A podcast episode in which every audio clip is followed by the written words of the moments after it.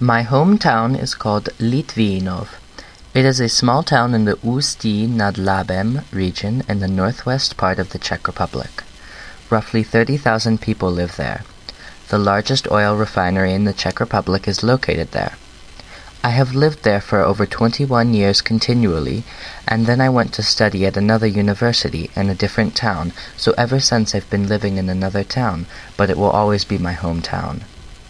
I still return back to my hometown because my family lives there. Litvi- Litvinov is the home to the HC Litvinov Ice Hockey Club. The club are in the Extra Liga, one of the leagues in our country. A lot of famous ice hockey players have played in the team. Litvinov has a large crime rate due to the amount of gypsies that live there.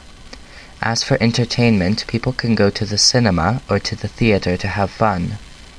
Unfortunately, there is a large unemployment rate, perhaps more than 20%. There are not very many industrial companies, so it is not very wise for me to stay there. Litvinov is surrounded by the Ore Mountains, which has, have formed a natural border between Germany and the Czech Republic.